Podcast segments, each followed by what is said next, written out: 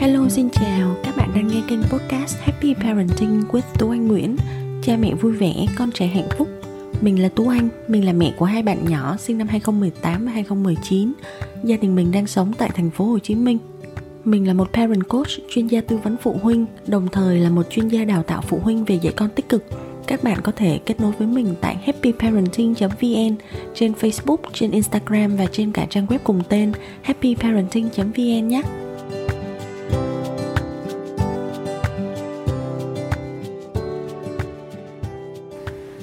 Podcast ngày hôm nay mình sẽ nói về câu chuyện mình đã phát hiện ra con mình bị dị ứng sữa như thế nào. Ở nhà thì cả mình và chồng mình cho đến thời điểm này chưa phát hiện ra là bị dị ứng với lại món nào hết. Ông bà nội ngoại hai bên cũng vậy. Thế nhưng mà cả hai cô con gái của mình thì đều bị dị ứng đạm sữa bò và mình phát hiện ra là vào khoảng tầm 2-3 tháng tuổi những năm gần đây thì mình thấy số lượng trẻ em bị dị ứng ngày càng nhiều. Các mẹ, các bố lần đầu mà sinh con, khi phát hiện con bị dị ứng, trong khi cả gia đình không ai bị thì mọi người thường rất là lo lắng và căng thẳng. Vì ở tầm tuổi dưới 6 tháng thì sữa là nguồn dinh dưỡng duy nhất. Thế mà con ngồi lại còn bị dị ứng sữa nữa thì đời còn gì là vui, phải không con ơi? Mình sẽ kể lại câu chuyện của mình cho mọi người nghe là mình phát hiện ra con bị dị ứng như thế nào đối với An á, bạn lớn nhà mình á thì à, vào năm 2018 lúc đó là lần đầu mình làm mẹ. Mình có biết sơ về dị ứng sữa nhưng mình lại có một niềm tin mãnh liệt là chắc là con mình sẽ không bị dị ứng đâu. Mình cũng không biết tại sao mình lại có một cái niềm tin như vậy.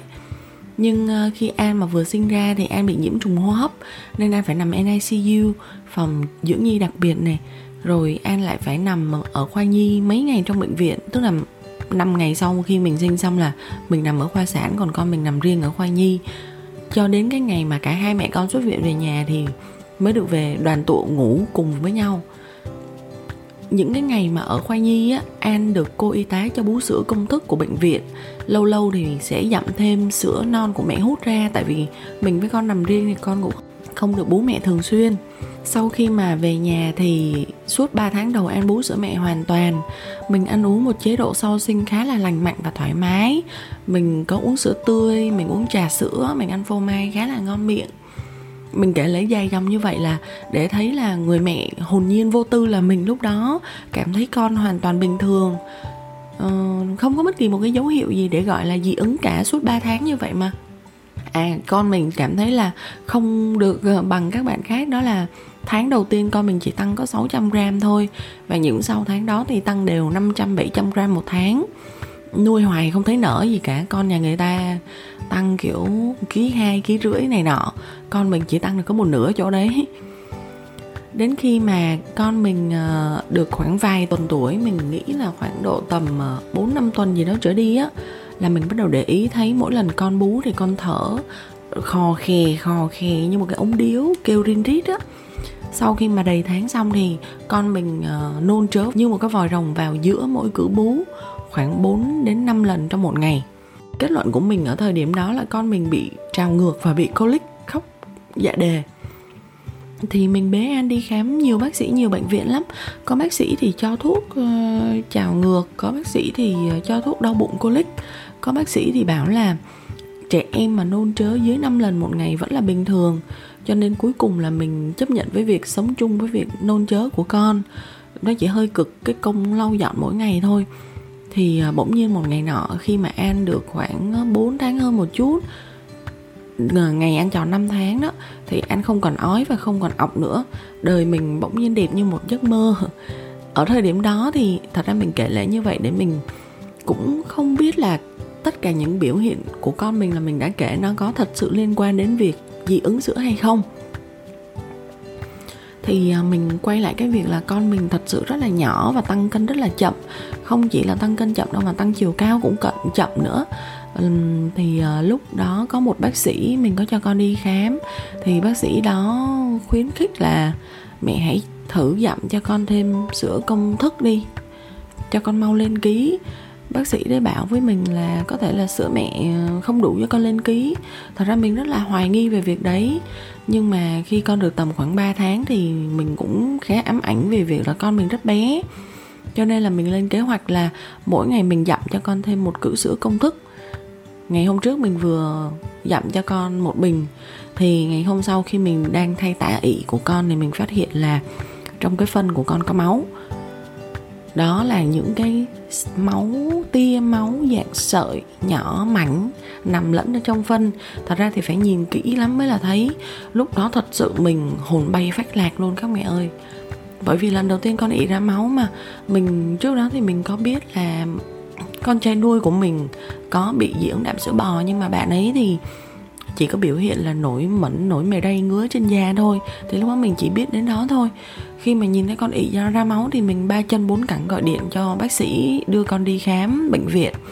Thì họ bảo là phải ờ, giữ cái mẫu phân lại để mang đi xét nghiệm để loại trừ khả năng là bị nhiễm khuẩn ruột. Thì cuối cùng bác sĩ kết luận là không bị nhiễm khuẩn mà có khả năng dị ứng sữa. Thế là kế hoạch gọi là cho con tăng trọng bằng sữa ngoài của mình bị dẹp bỏ lại quay về với sữa mẹ là quốc sách và sau đó vài tuần thì con mình lại một lần thứ hai con đi ỉ ra tia máu. Mình cho con đi khám ở bệnh viện nhi đồng luôn. Thì bên đây không xét nghiệm không gì hết, mà cho siêu âm bụng. Rồi cũng kết luận là nghi ngờ là dị ứng sữa. Thì cái lần thứ hai đó là do mình lỡ miệng mình ăn bánh mì kẹp phô mai. Thế là từ đó trở đi ăn bú sữa mẹ hoàn toàn. Mình thì coi như là tạm biệt luôn sữa tươi, phô mai, bơ, tất tần tật các chế phẩm từ sữa hôm nào mà mình có lỡ ngon miệng mà ăn hơi nhiều những chế phẩm từ sữa một chút, thì cứ xác định là cái cữ sữa đó mình hút ra và đổ thẳng ngay xuống cống. Bởi vì nếu như mà con bú thì thế nào con cũng sẽ lại bị đị ra máu. Thì khi mà thấy như vậy, mình cũng không biết là con mình có đau bụng hay là có thật sự khó chịu, đau đớn không. Nhưng mà mình là mẹ, mình nhìn vào thì mình cảm thấy rất là thương. Đó là câu chuyện của bạn An, bạn lớn nhà mình. Còn à, đối với Khuê, bạn nhỏ, em gái của An thì khi mà mình sinh em Khuê, mình đã có kinh nghiệm tương đối về việc con bị dị ứng sữa đối với An rồi. Mình cũng đọc các trang thông tin y khoa bằng tiếng Anh. Thì có rất nhiều thông tin họ nói rằng là cái việc dị ứng sữa đó trong gia đình anh em ruột thịt, có thể anh chị em bị nhưng em thì không bị. Thực tế mình thấy là cũng có nhiều gia đình đã có hai ba con rồi thì cũng có bạn bị các bạn không bị. Và lại một lần nữa mình có niềm tin mãnh liệt là em khuê sẽ không bị dị ứng thật sự mình cũng không biết tại sao mà mình lại luôn có niềm tin mãnh liệt là con mình không bị dị ứng đâu các bạn ạ. Chắc là kiểu tự kỷ ám thị nói như vậy là để uh, uh, cuộc đời dễ dàng hơn một tí. Mặc dù là mình có niềm tin như thế nhưng mà từ ngày mà mình đẻ khuê ra thì không một lần nào mà thay tả cho khuê mà mình không xăm soi tìm kiếm điều kỳ thú tiêm máu chỉ có thiếu điều là lấy kiến lút ra soi thôi. Mà mình trong suốt mấy tháng đầu sau khi mà mình sinh khuê thì thỉnh thoảng mình vẫn ăn cereal ngũ cốc cùng với sữa tươi này. Mình cho khuê bú mẹ hoàn toàn một trăm phần trăm. Em khuê thì không có một ngày nào bú sữa công thức cả. Thật ra cái việc mà mình lâu lâu mình vẫn ăn ngũ cốc sữa tươi thì đó là cách để mình kiểm tra xem là con mình có bị dị ứng hay không đó. Ừ, suốt 3 tháng thì mình vẫn ăn ờ, ngũ cốc sữa tươi, pizza, bánh mì bơ. Thỉnh thoảng mình ăn một lần và mình thấy em khuê không bị uh, pu pu đi ra máu giống như chị an. Mình lại ngây ngô tin rằng à nếu mà không đi ra máu thì ổn rồi em ổn rồi em không dị ứng đâu. Vì sao là mình lại nói là mình lại ngây ngô như thế? Vì thật sự là sau này khi mà mình nhìn lại thì mình thấy là cái output bu bu của em quê á, khi mà đánh giá bằng mắt thường thì nó không có được healthy, trông nó không có được khỏe mạnh giống như an hồi xưa. Các cụ hay bảo là đi ra hoa cà, hoa cải đó thì đúng nghĩa là an ngày xưa trong mấy tháng đầu á là an ờ, an đi ị ra hoa cà, hoa cải nhưng em khuê thì không. Phân lúc nào nó cũng nhầy nhầy nhầy nhầy mà trông nó không có được vàng đẹp, lợn cợn, hoa cà, hoa cải giống như những em bé khỏe mạnh thì lúc đầu mình ngây ngô là mình cứ nghĩ là thôi không sao, đâu không có máu là ổn rồi. Còn lại là không sao. Đấy, lý do thứ hai là mà bây giờ mình nhìn lại thì mình thấy là da của khuê xấu kinh khủng. Hai bên má thì lúc nào cũng ửng đỏ lên nè, rồi các nếp gấp ở cổ, nếp gấp ở khuỷu tay, khuỷu chân, nếp gấp sau đầu gối, nếp gấp sau vành tai. Lúc nào cũng đỏ, mà để nặng hơn một chút là sẽ rỉ mũ là sẽ toét da ra da dẻ lúc nào cũng sần sùi, không láng mướt. Bác sĩ thì bảo là do con mình là chàm da cơ địa, eczema.